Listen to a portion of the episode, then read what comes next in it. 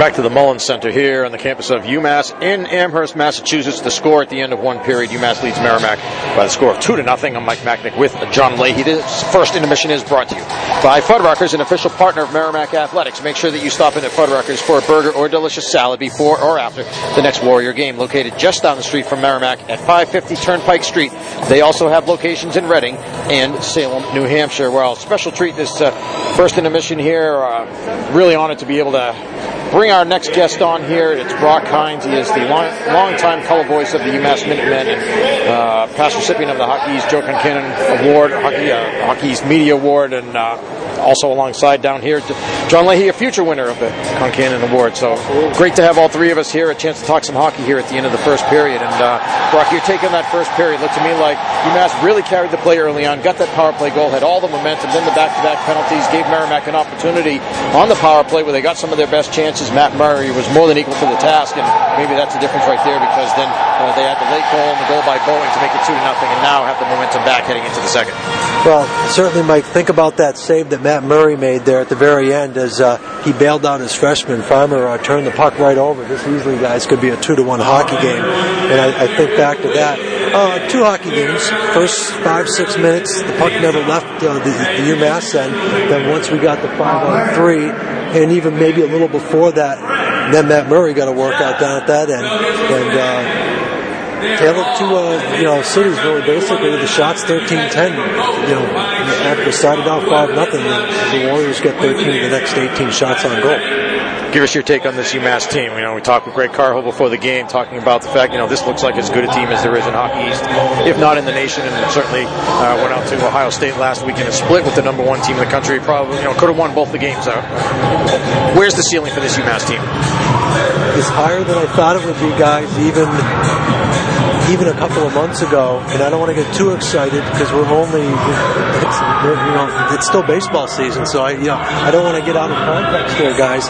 But uh, based on what I've seen, which hasn't been a while, this UMass team can finish in the top four in this league. I mean, I saw, and, and there's a lot of teams that can too. I saw what uh, your team did to Boston University. That was not a fluke. Something's going on down on Comm Ave. Both Boston teams, Boston College and, and Boston University guys. Uh, th- there's something up there, and even Scott Borek told me in the pregame interview, and I don't think he's one to just, uh, you know, do coach speak. He says, I'm shocked where the Minutemen were picked, and I'm, right now, I will be shocked if they don't finish in the top uh, third of the league. And I'm really liable to believe them unless there's some other teams that I don't know about. I know Vermont went out and shocked Michigan early on, so maybe the Catamounts have something.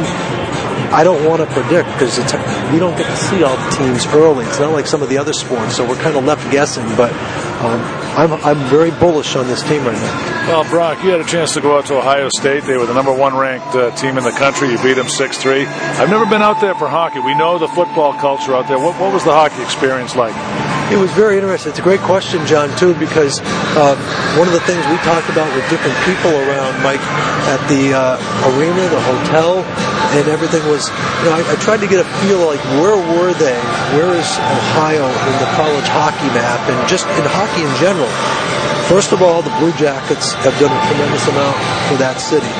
Um, if, if the Blue Jackets, Lord forbid, ever picked up and left for Cleveland or somewhere else, uh, that city would be like Hartford, a little bigger than Hartford population-wise, but uh, they depend, excuse me, they depend so much on that team um, talking to the people, the youth hockey has exploded. We're in the second generation. I didn't realize how long the Blue Jackets have been there. I'm thinking it's only five, ten years, but it's been a lot longer than that.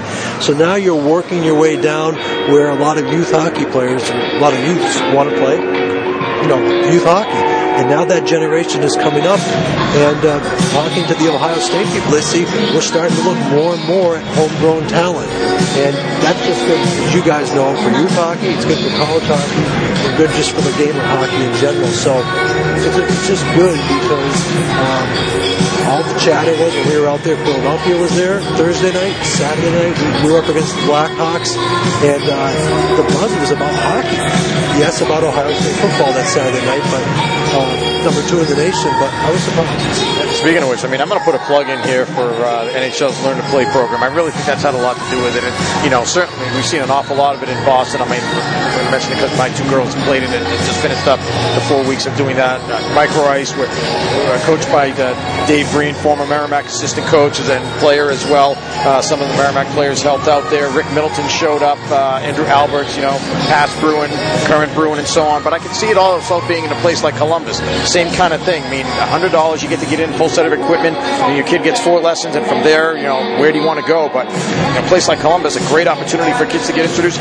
I'm sorry, uh, same thing elsewhere, everywhere around the country. It's a, it's a great thing that the NHL's doing. Well, there's no question about it, Mike. I, I, I agree with you wholeheartedly. And again, this just bodes well for expanding the college hockey footprint in the state of Ohio. Well, they got Miami of Ohio already out there, and of course Ohio State, but just in the Midwest in general, because that's where all the buzz, as you know, uh, as far as where else do you go? And uh, I know Illinois looks poised to come in maybe to the Big Ten.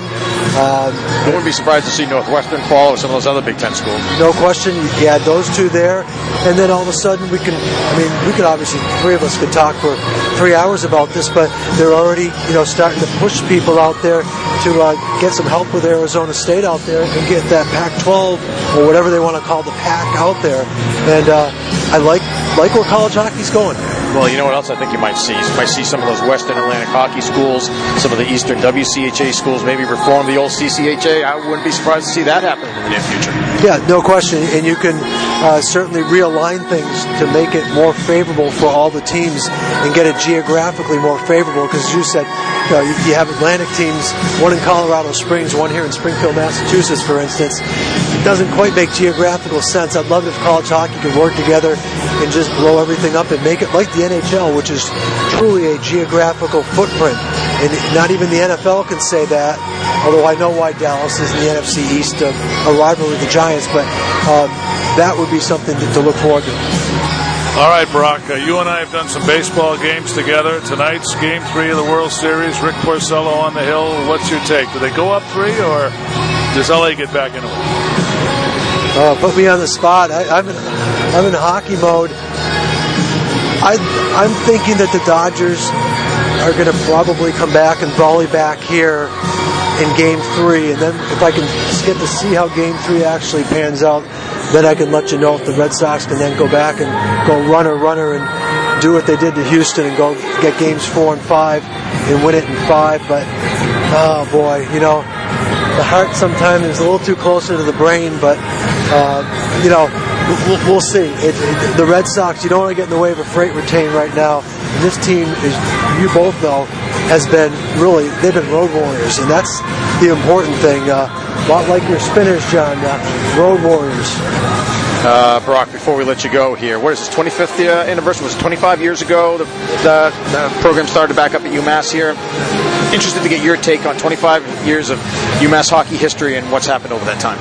Starting my 26th in the program's 26th year, I, I'm going to sort of bypass your question for a moment and just say that and we've had some good coaches here. I love Joe Mallen, uh, Toot Cahoon.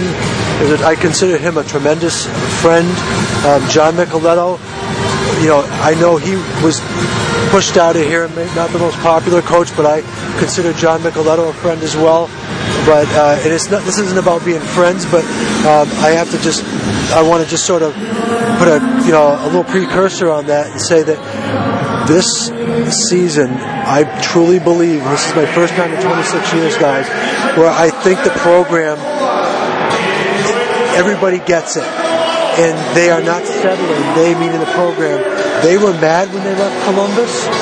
I was upset in the post game show because that was a point where they should have had three or, three or maybe four points. And Greg Carvel takes the uh, hook for it. He said, I left the freshman on the ice when I shouldn't have had him late in the game. We should have got out of there with at least three points and not four. And that's just, not, again, not coach speak. He really believes it.